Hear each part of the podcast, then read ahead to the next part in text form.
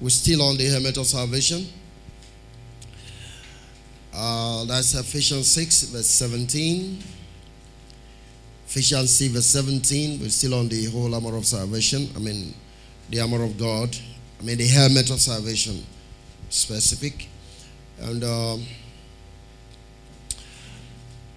I tried to simply define that for you last week. First of all, Ephesians six seventeen says, and take the helmet of salvation and the sword of the Spirit, which is the word of God. Helmet of salvation. And I made us understand that the words, I mean the helmet, actually from the root word to encircle or encirclement. Encirclement. That it goes around the head, which is like a protective covering against the head. And we'll try to look at the fact that when we talk about the head, we're probably talking about the mind. Amen? All right. And we said uh, we're talking about what protects the mind from injurious attack of wrong thoughts by the enemy. So helmet is simply a protective covering of the head against harm from the enemy's attack. Amen? Okay, so today I'm going to look at a few questions, and I'm also going to be answering them from the scriptures. The first question I want to look at is, can we truly have the mind or the thoughts of God? But can we truly have the mind or the thoughts of God?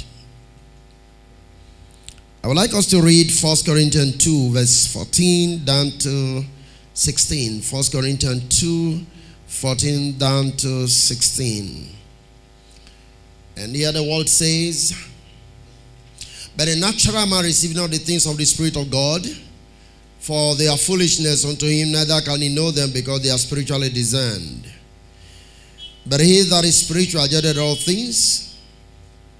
Amen.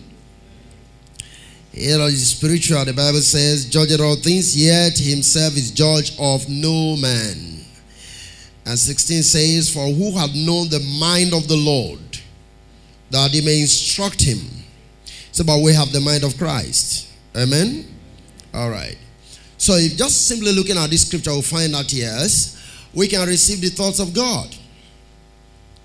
As we receive the Spirit of God, it quickens our spirit that now rules our emotions, which has to do with our emotions, the mind, the will. And so, we begin to think and act like God. This begins as we are born again. That's the first place to start from. Amen? Because the Spirit reveals the mind of God to us. So if the mind of God is revealed to us, then we can think or have the thoughts of God. Hallelujah. But we said the natural mind do not understand the things of God. And for instance, let's go to Matthew sixteen, verse twenty-one to twenty-two. Down to twenty-three. Matthew sixteen, twenty-one. And the Bible says, remember, uh, it has to do with Peter and Jesus. From that time forth began Jesus to show unto his disciples how that he must go unto Jerusalem and suffer many things of the elders and chief priests and scribes and be killed and be raised again the third day. This was a revelation of that which he intends to do uh, in relation to the cross, which borders basically on the salvation of mankind. But verse twenty-two, Peter said, took him and began to rebuke him, saying, be it far from thee, this shall not be unto thee. But Jesus turned and said unto Peter, get thee behind me, Satan, thou art an offense unto me, for thou sufferest not the things of God, or the things that be of God, but those that be of men. So you find here, Paul said a natural man cannot understand the things of God. Hallelujah. So while you, Peter now could not comprehend what Jesus was saying as touching going to the cross. But yet he was a disciple in that instance. But the point is, as at this stage, the Holy Spirit have not been given. Peter could not really design what was God's intention for humanity in terms of Christ going to the cross. Did you understand that? So here he's saying that, that can happen to you. He's speaking from the natural point of view. But God's mind was that Christ should go to the cross. Now Paul says the natural man does not understand the things of God, but Those who receive the Spirit of God will definitely know the things of God. So if the Holy Spirit had been given, Peter wouldn't have made this statement, because he will understand that it's of a necessity that Christ should go to the cross. Did you understand this? Okay, praise the Lord. So that's exactly what I'm saying. And you see, if you remember, uh, Jesus promised that specifically in John sixteen, when talking about when the Holy Spirit comes. He talks about bringing it to remembrance, he will teach you all things. That's a good thing. When the Spirit comes, it will teach you all things. So if the Spirit comes to us and begin to teach us all things, then we can think as God thinks and follow God the way he is going, because now we know his mind. Do you understand this now? Okay, fine. Uh, so let's go again to First Corinthians two verse fourteen. Um, I think um, two fourteen. I just want to read this from, I think, the Message translation. Again, the same passage we just read now. First Corinthians two fourteen down to sixteen. The unspiritual self, just as it is by nature, can't receive the gift of God's Spirit. There is no capacity for them. They seem like so much stillness. Spirit can be known only by Spirit. God's Spirit and our own spirit in open communion. That is the born again thing I'm, I'm talking about now. When the communion of our spirit comes together with God's Spirit, then we can understand what God's Spirit is all about and what God has in mind. Because the Spirit of God reveals to us now what God has in mind, which has to do with his thoughts. Is that okay? All right. Then verse fifteen says, spiritually alive, we have access to everything God's Spirit is doing and can't be judged by unspiritual critics. Then Isaiah questioned, is there anyone around who knows God's Spirit? Anyone who knows what he's doing? Has been answered. Christ knows, and we have Christ's Spirit. Did you, did you get that? So, Christ knows the mind of God. Is that okay? Now, if Christ knows the mind of God and we have Christ's Spirit, that means we know the mind of God. Hallelujah. Is that simple? That is exactly what I'm saying. So, in order to know the mind of God, we have to have his Spirit, which is found in Christ. And in that capacity, we function as the thoughts of God, because his thought is being released to us through the Spirit of the Christ within us. Amen? Now we see as God sees and judges things from the perspective of God, which are actually often called righteous judgment. Amen? Very important we understand that. Now we see as God sees, and we can judge as God judges. Praise the Lord. Now, one thing I would like us to see is this. Of a truth, by now, we do not seem to have all of this manifesting. And so I can say we are walking by what I'll call the gift of the Spirit. Is that all right? But essentially, what God really wants us to walk in is to walk by the Spirit itself, not the gift of the Spirit. So let's take that for instance in Isaiah eleven and see what I mean. How did Jesus function on the face of the earth? Isaiah eleven. I'm looking at two and three. Verse two and three of Isaiah eleven. Praise God. Amen. And the Bible says, and the Spirit of the Lord shall rest upon him, the Spirit of wisdom and understanding, the Spirit of counsel and mind, the Spirit of knowledge and of the fear of the Lord. The verse eleven says, I mean verse three. And shall make him of quick understanding in the fear of the Lord. And he shall not judge afterward the sight of his eyes, neither reproved after the hearing of his ears. So the man who is spiritual, who have the Spirit of Christ, cannot judge by what he sees or by what he hears. Amen. This is why I think it's a little bit difficult for us to walk, even as we are walking now. Because most often, our judgment is based on the environment. What we see, what we hear, what they told you.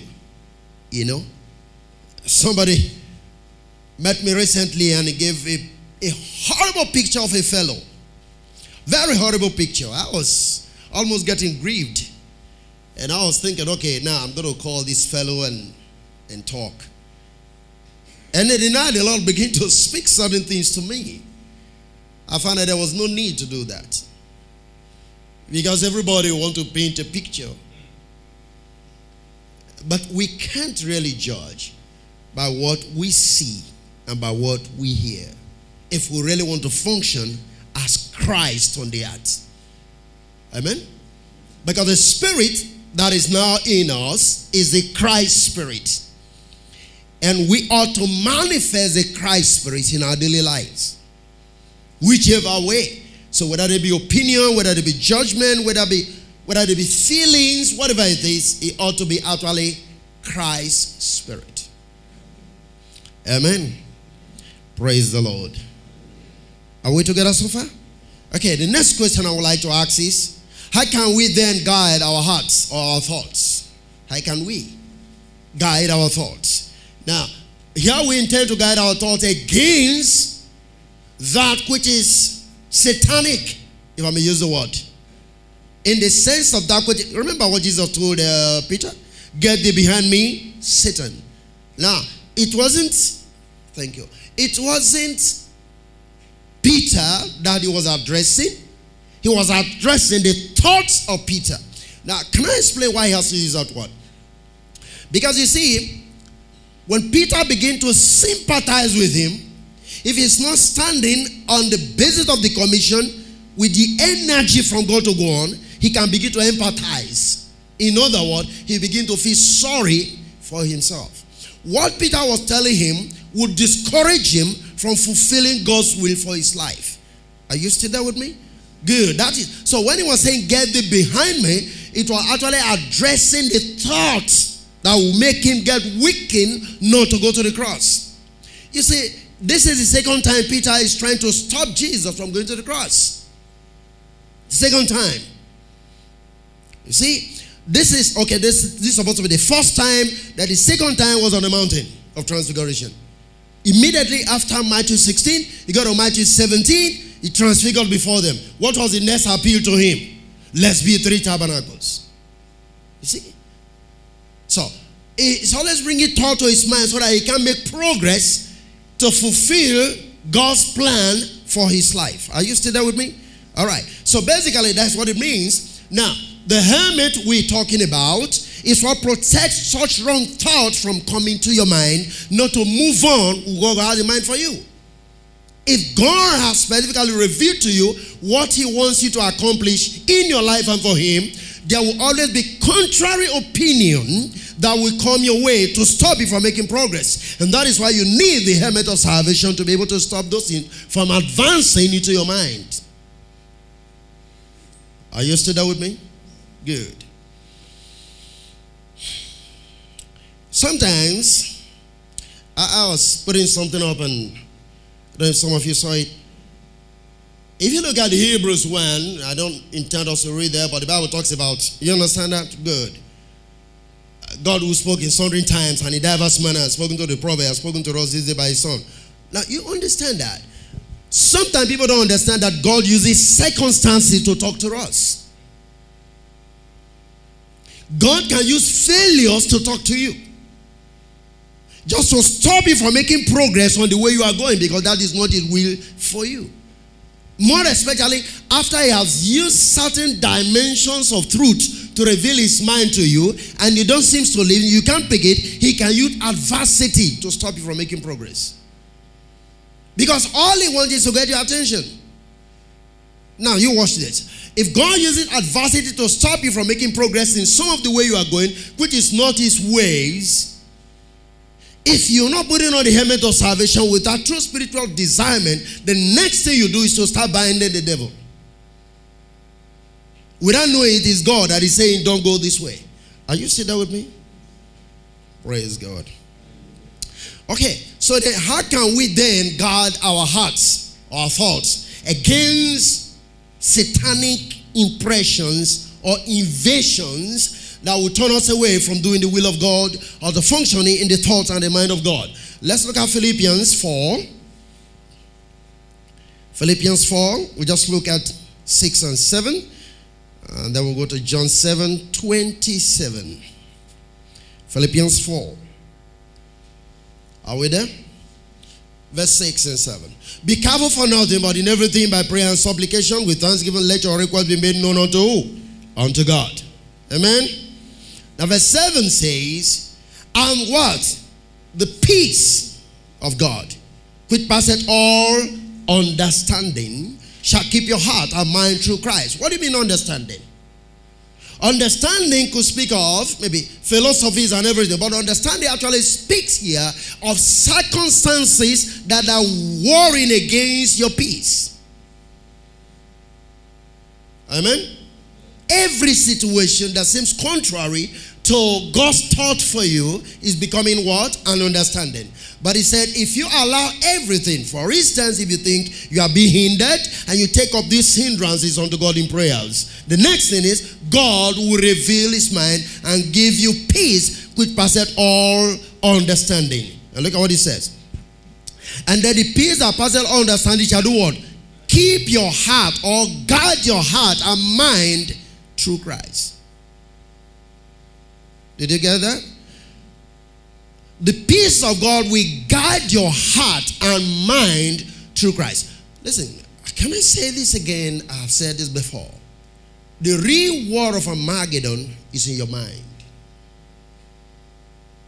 Amen? The war as to who to please. The war as to what to accept. The war as to what to believe. The war as to stay on what you believe and continue with it even if there are opposition. That's the real war of Armageddon. The war is how can you allow the thoughts and the mind of Christ to remain stable in your mind without deviating. That's the greatest battle you can ever fight. Because if you have the mind and the thoughts of Christ, you always have peace at any point in time. Am I talking to somebody? Your peace is guaranteed if you have the mind and the thoughts of Christ. Your peace is guaranteed. Okay, let's look at John fourteen verse twenty-seven.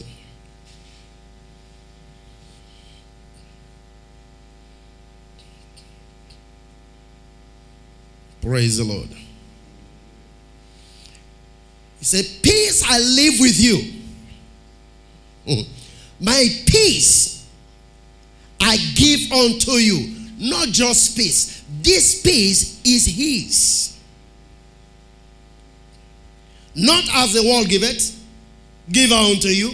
Let not your heart be troubled, neither let it be what? Afraid. Hallelujah. Now, remember in the book of Isaiah chapter nine verse six, the Bible says Christ is the Prince of Peace. That means he's the author of peace, the originator of peace. He reigns through peace because he's a prince. Amen.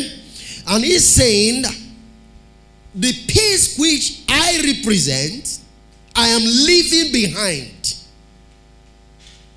Hallelujah.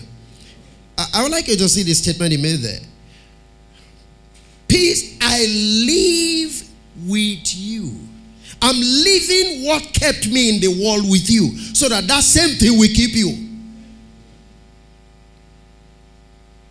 Did you get that? My all kind of peace I give unto you. Amen. Not as the world giveth. How does the world give peace? Maybe through blessings, through prosperity, through a new car or something like that. Maybe whatever. But I'm not giving you that peace, because even those peace can fail. But I'm giving you the peace that kept me in the world, in the midst of opposition, of religious people, in the midst of satanic attack, in the midst of the storm in the sea. That same storm that came in while I was sleeping, what made me to sleep is what I'm guaranteeing to you. Hallelujah. This is the kind of peace we should pray for. In the midst of that rough situation, he was still calm. How many of us can be so provoked and yet we can still be calm? That's the most dangerous thing we can ever envisage. That you are provoked to a point. That's, you see, that's why you see this journey that we are in. I don't know how long it's going to take, but it's taking some time and it's going to take some time. I'm just being honest with you. How many of you can be so provoked and yet you are still stable? You know what we do to justify our anger? That Jesus also carried Cain in the temple. Hmm? You say, but Jesus was angry. He used cane in the temple. No, no, no, no, no. I wish you can understand in context. He was fulfilling a prophecy. The zeal of my father's house has eaten me up. Everything he did was geared towards establishing the kingdom. Is your anger producing the kingdom? That is the question. The people he drove were religious people that were desecrating the temple of God. Praise the living God. Peace I live with you, my peace I give unto you, not as the world give it. Give unto you, let not your heart be troubled, neither let it be what? Afraid. In other words, don't allow anything to choke your spirit in this world. Don't permit even the news you are hearing. Uh-uh. Don't allow it. That's what he's saying. So as the Prince of Peace said, my peace I live with you.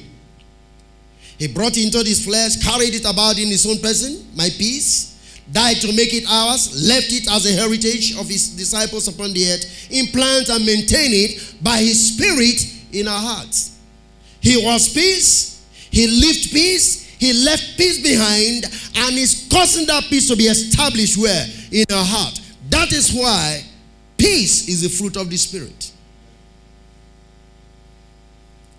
Amen. So the peace which he represents, lived it out on the earth. He now leaves behind for us to inherit as a guarantee that we can have peace in the midst of storm. Hallelujah. Now let me show you something. Romans five, verse number one.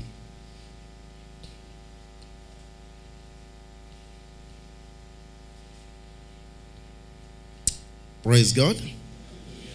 Romans five, verse number one. Bible says, therefore, being justified by faith, we have peace with God through our Lord Jesus Christ. Amen?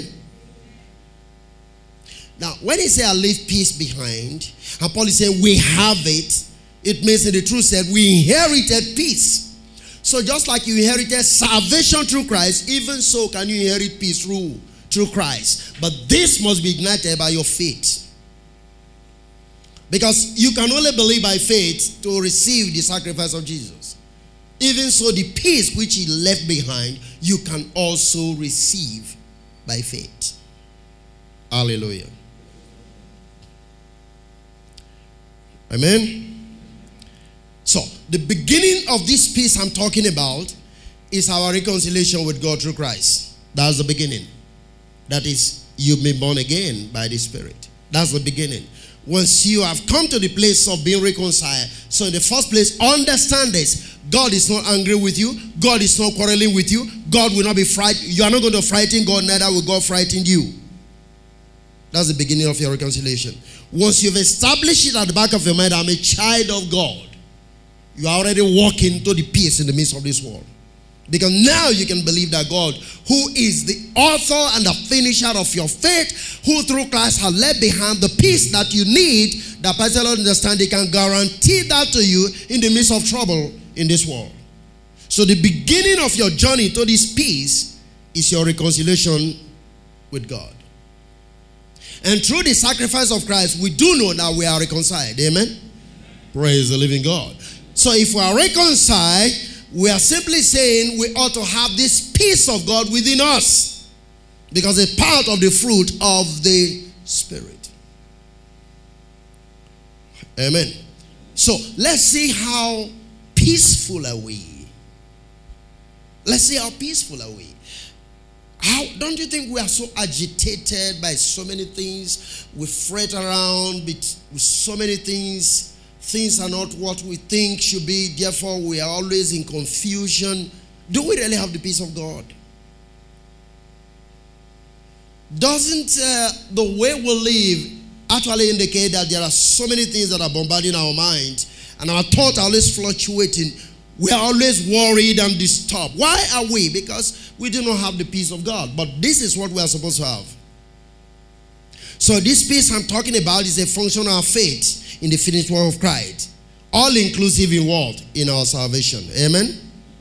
So we can only guard our heart by receiving the Christ as our justification by what? By faith. My next question. What then is the helmet of salvation? Very simple question. What then is the helmet of salvation? Isaiah twelve. I look at verse one and two.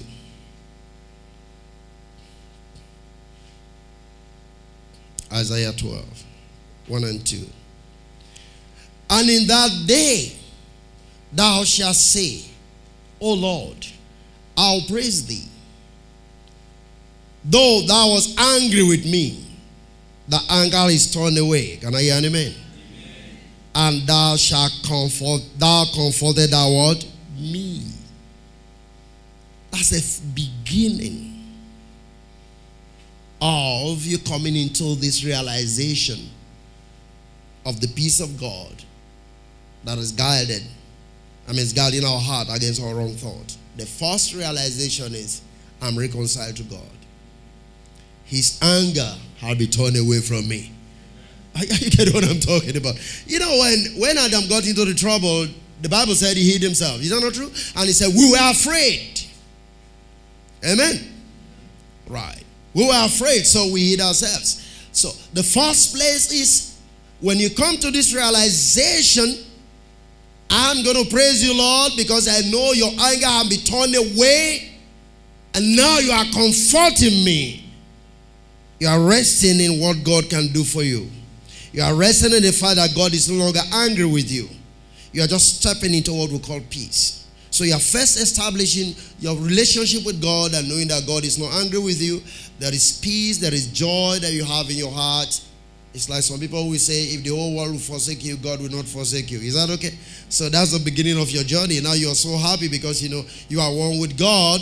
And, uh, you know, even if the world will abandon you or forsake you, neither will anybody in the first place all come and tell you or talk to you that God is angry with you. You just have to realize that God is not angry with you. Hallelujah. It's just like you find a prodigal son. He was away for that long. Amen. He was away for that long, and uh, indications that uh, maybe he was thinking the father was angry with him. Don't you think so? But when he came back home, what was the response? God was not angry with him. The father was not angry with him. In fact, the father was waiting to do what? To receive him. And that is why he who reminds you of your past is not doing you any good. Because God is not angry with you. Hallelujah. God is never angry with you.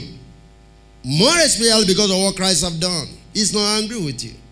You have to first understand that. That's the beginning of your peace. Amen? So whether your father did that, whether your father did whatever, whether your grandfather did whatever, God is not angry with you. It simply saw what Christ had done and it turned his anger away from you. Now he is comforting you. Hallelujah. Are you following me? The beginning of your peace. So you can sleep peacefully without thinking that God is angry with you and want to throw you into some bonfire tomorrow or something like that. You just establish that. I'm a child of God. I mean, I've been reconciled to God. I'm justified by faith. Because of my faith in the finished work of Christ, I am a child of God. His anger, he has turned away from me. Hallelujah. The beginning of your peace. Verse two. Behold, God is what? My salvation.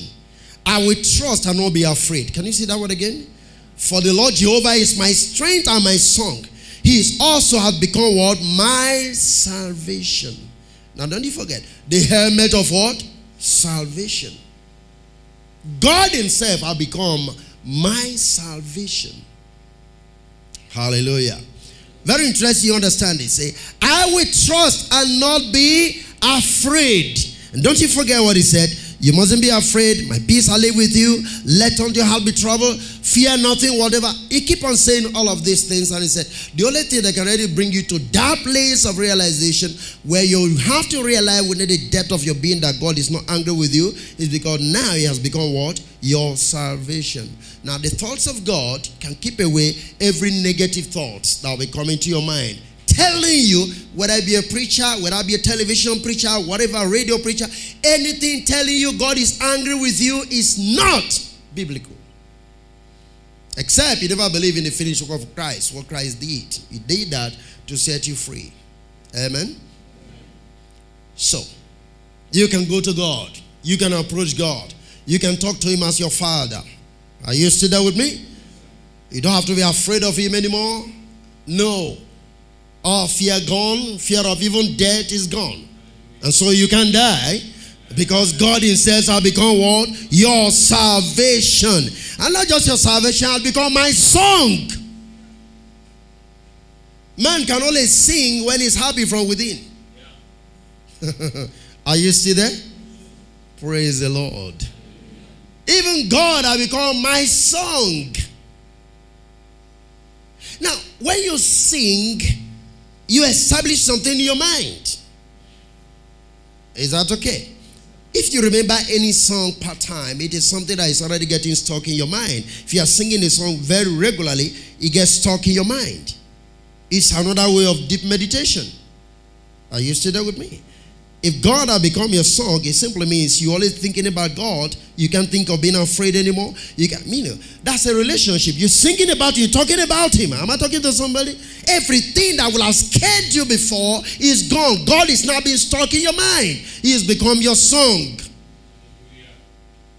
So no negative thought comes into your mind that can easily stay, because there's a song you are always singing, and the lyrics of that song have become your life. And so God is becoming your salvation. Hallelujah. I like this. Go to Psalm twenty-seven. Mm. Psalm twenty-seven.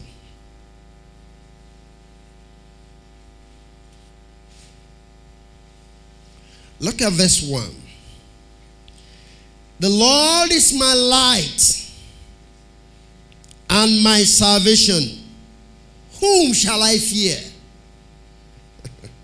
The Lord is the strength of my life. Of whom shall I be afraid? You're free to answer that question. If there is any fear in your heart, I've come to announce to you today, the Lord Himself is your light and your salvation. So you have no room to be afraid of anybody. Now the question is, whom shall I fear? Of whom shall I be afraid of? Or maybe you should fear the devil, eh? It's a simple question. There is no entity in creation that is qualified for your fear right now. Because of your helmet of salvation, which is God Himself, protecting your mind all the time against satanic impression and invasion to dissuade you from believing that you are saved and you are completely saved by God. The Lord is my light and my salvation. Whom shall I fear? Now, David is singing his song as it were. Now, can you picture the life of David? Even when Saul was a I mean, attacking him and the way he behaved himself, his attitude, his song in the midst of those attacks. There was something that wasn't in the heart of David. God will see me through. Amen? Amen. So there is no issue before you today as you are sitting before me that qualifies for your fear. Not one. Hallelujah. So, the power that can stop you from being afraid is what we're talking about, the helmet of what? Your salvation. Stop you from being afraid, stop you from being intimidated, stop you from being embarrassed. It keeps you on the track knowing that all things is well.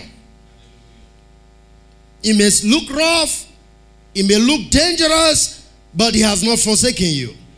He is your strength. Hallelujah. Turn to John chapter one. And I like what is said here. The Lord is my light and my salvation. John one verse number four.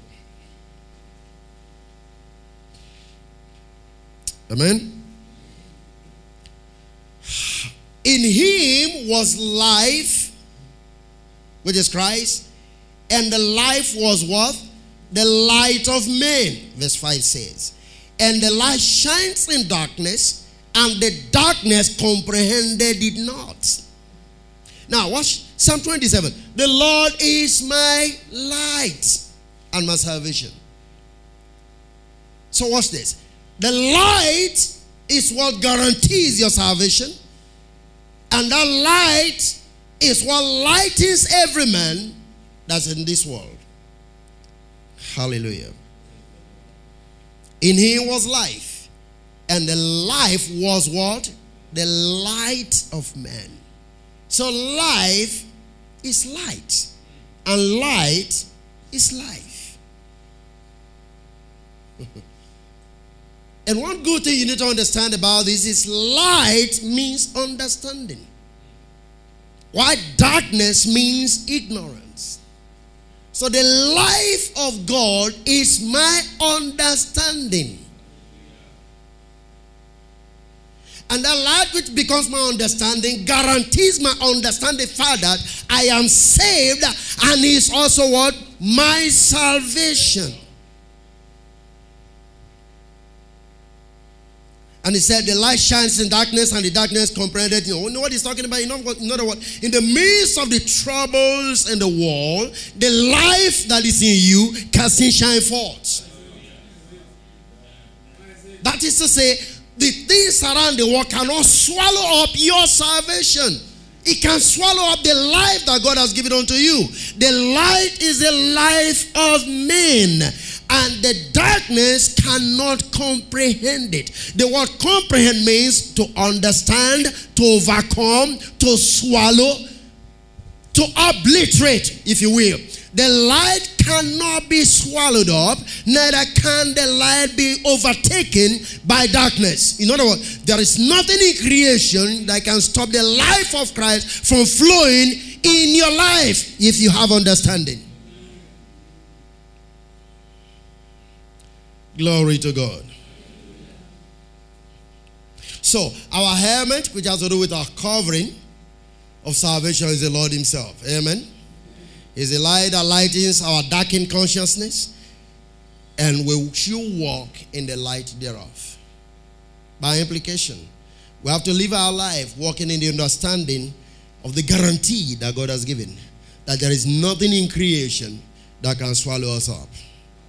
I've always made this statement, and it's true. Look at what Jesus said. He said, the life that God has given unto me, no man can take my life from me except I lay it down. Did he say so? Praise God.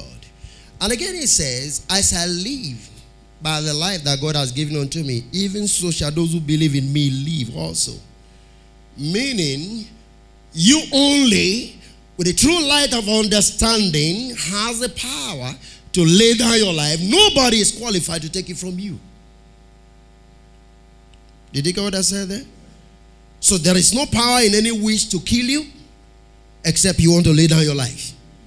And the only way you lay down your life for a wish to kill is to submit to the power of the wish through your belief. Did you get that? He said no darkness can comprehend it. I can only explain this to you from Adam. Adam carried the light. Adam willingly gave up the light for darkness to come in. Not because the darkness has power to overcome the light that was in Adam, but Adam gave it up willingly. Especially also for love's sake. He loved the wife, huh? He, he walked away with the wife. Two shall be the one, we are told. Amen? I mean, he gave it up. The devil had no power one bit. That's why the Bible says it was the woman that was in the transgression, not the man. Adam was not deceived, meaning the light could not come, I mean, the darkness could not comprehend his life. But he walked along with the wife for love's sake. Did you get that? Adam didn't sin. It was the woman that sinned. And I'm sure the light was in Adam, not the woman. I don't know. I'm sorry. I don't know. Whichever way, they gave up the light. Is that okay? It was not because the devil has enough power to swallow the light, because the world says the dark darkness could not comprehend. So the only way darkness can overtake you is when you willingly give yourself over to darkness. Is that okay? I believe that no devil can possess a human being without the express permission of God and himself. It will take the collaboration of yourself and God to allow a devil to possess you.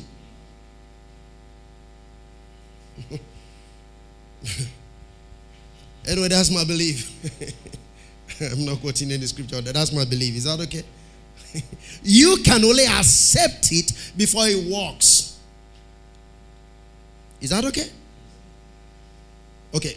Maybe you don't see it this way. Look at what the Bible says. Thou shalt not give the devil any foothold. Did he say so? Oh, so when you give, what are you talking about? You're submitting. It is your permission that enable anything to possess you. But the more you allow the Holy Spirit to possess you, the more room you don't have for the devil to possess you. Did you understand that? So if you are truly born again, no devil is permitted to stay in your life. Hallelujah. Okay. My last question for tonight. I'm asking and answering at the same time. Eh? Having received this light, what ought we to do with foolish thoughts or imagination directed against us by the enemy? If we have received this light, what ought we to do with foolish thoughts or imaginations directed against us by the enemy? Second Corinthians two. Look at three to five. But I did forget what Jesus told Peter. Get thee behind me, Satan. In other words, I must go to the cross. I must get the will of God done. I'm thinking the thoughts of God. In fact, the scripture says, before the foundation of the world, I'm already slain so that men can receive salvation. Is that okay? Okay, Second Corinthians ten. Are you there with me? Let's look at three to five. For though we walk in the flesh, we do not war after the flesh. Hmm? For the weapons of our warfare are not carnal, but mighty through God to the pulling down of all strongholds through God, casting down imaginations and every high thing that exalted itself against what? The knowledge of God, and bringing into captivity every thought to the obedience of Christ. Can we get that from the message? If you can. But let's look at it the way you read from the message. Hallelujah. The world is unprincipled. In other words, there's no principle in the world. They live just the way. No law is binding them. Hmm? So we can say the world is full of iniquity, meaning it's lawless. Because even the law they make, they don't bind some people. So the world is unprincipled. It's dog eat dog out there. In other words, it's always the realm of hustling. Praise the living God. You see, it's like in the realm of the wall of the animal world, the stronger animal is the weaker one. Yeah. Dog eat dog. That's why the world is unprincipled. Hallelujah. The world doesn't fight fair, and you know that. But we don't live or fight out battles that way. Never have we, and never will. What's the next step? The tools of our trade aren't for making or manipulating, but they are for demolishing the entire massively corrupt culture. And I like that. Hallelujah. We use our powerful God tools for smashing warped philosophies, wrong thoughts, tearing down barriers erected against the truth of God, fitting every loose thought and emotion and impulse into the structure of life shaped by who? Can I hear an amen to that? That is our weapons. So, you see, when we talk about casting down imagination, then you think you are attacking one devil. No, no, no, no, no, no. It's, that's what, it's talking about your mind. Wrong thought, wrong culture, wrong philosophy, wrong ideologies. This is what permits the enemy to come into your life. Amen? So when we're talking about fight, we are talking about how can we maintain The pure Christ consciousness and culture in his kingdom. That is the real war. Hmm? Can you, can you see what I'm talking about here? We use our powerful God tools for smashing what philosophies, tearing down barriers erected against the truth of God, fitting every loose thought and emotion and impulse into the structure of life shaped by who? Christ. That's the real warfare. How can you stand on this? That's the fight. In other words, we can't allow anything to push us to the left or to the right. We just need to be focused. How can we be focused? We need the mind of Christ to remain focused.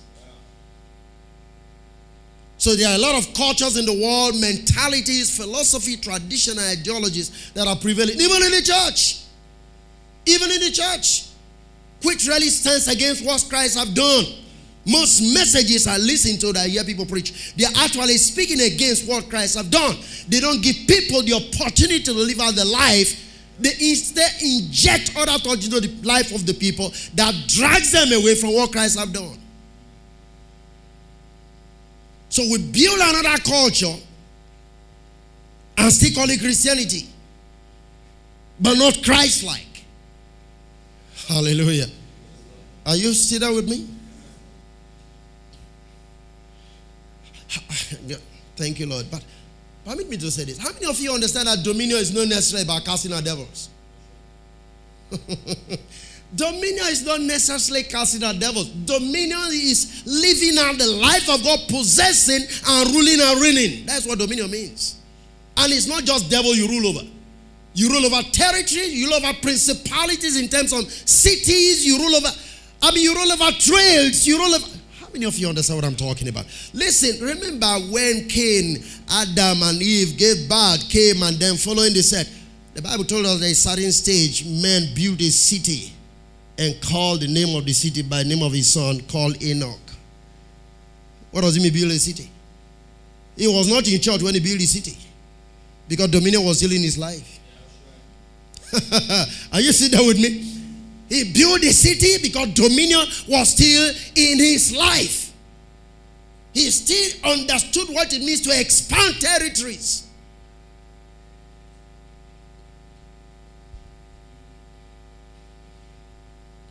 Praise the Lord. We talk on some of those things some other time so that you can understand what dominion means. That as a businessman, you are actually in the realm of dominion.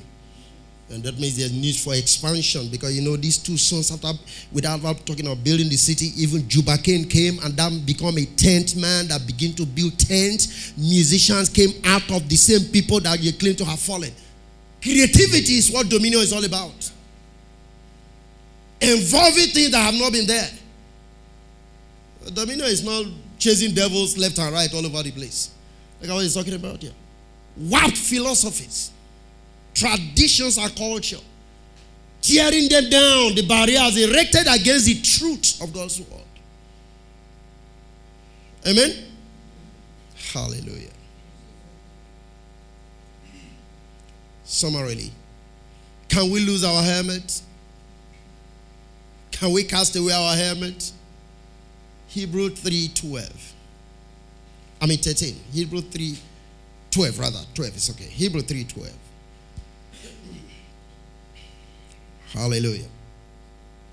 Hebrews three twelve. Take it, brethren, lest there be in any of you an evil heart of what? Unbelief. In doing what? Departing from the living God. Am I correct? Oh, this message, right. Watch your step, friends. Make sure there is no evil unbelief lying around that will trip you up and throw you off course, diverting you from the living God. I like that. You see, this is where my trouble is with so many people. When you teach people with your messages that will not cause them to be structured and stable in Christ, you are also causing an evil out of what? Of unbelief. Do you know why so many of them could not enter the promised land? Even after God had made a promise, I'm taking you to the promised land. What made them not to enter was what? Unbelief. Who did they not believe? They didn't believe the living God. And some of you have the same spirit. You don't believe God can save you. You don't believe God has saved you. You don't believe God has delivered you. You have all mentalities running around your mind, claiming and feeling there are some devils after you that want to swallow you up. Evil heart of what? Of unbelief. Simply means when you don't stay on the promises of God, you're walking in the realm of what? Unbelief. And God calls unbelief what? Evil. Praise the living God. I just want to end up tonight here.